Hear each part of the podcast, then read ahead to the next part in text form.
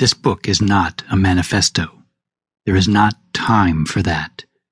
This book is a warning. The world is not sliding, but galloping into a new transnational dystopia.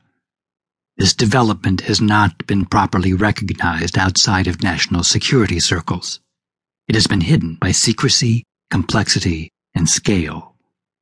The Internet, our greatest tool of emancipation, has been transformed into the most dangerous facilitator of totalitarianism we have ever seen. The Internet is a threat to human civilization.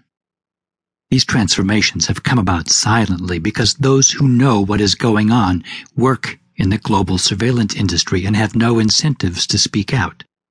Left to its own trajectory, within a few years, global civilization will be a postmodern surveillance dystopia from which escape for all but the most skilled individuals will be impossible.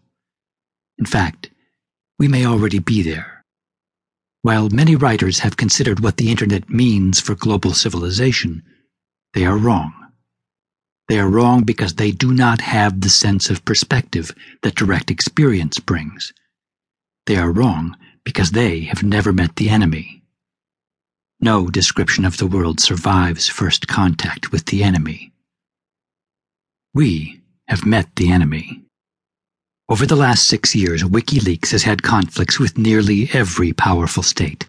We know the new surveillance state from an insider's perspective because we have plumbed its secrets.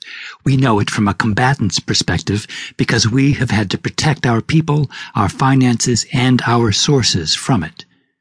We know it from a global perspective because we have people, assets, and information in nearly every country.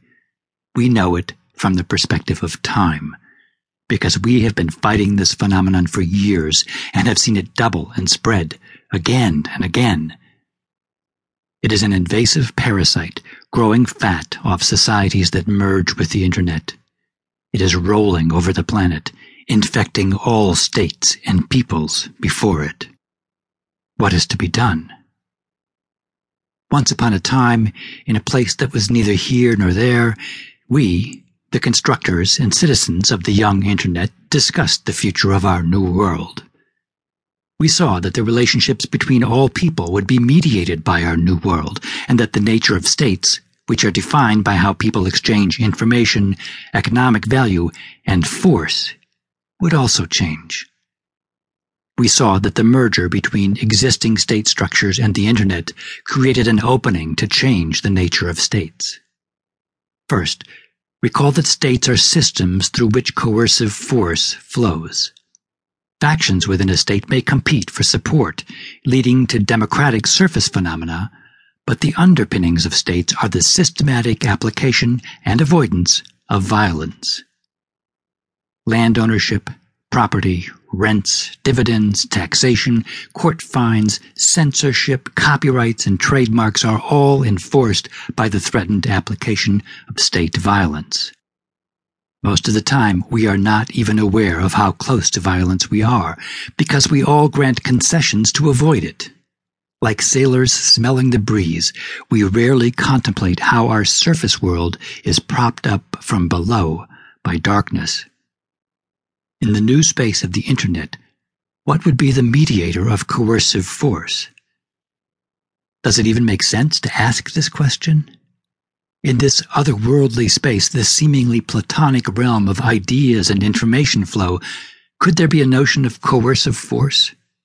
A force that could modify historical records, tap phones, separate people, transform complexity into rubble, and erect walls like an occupying army? The platonic nature of the Internet, ideas and information flows, is debased by its physical origins.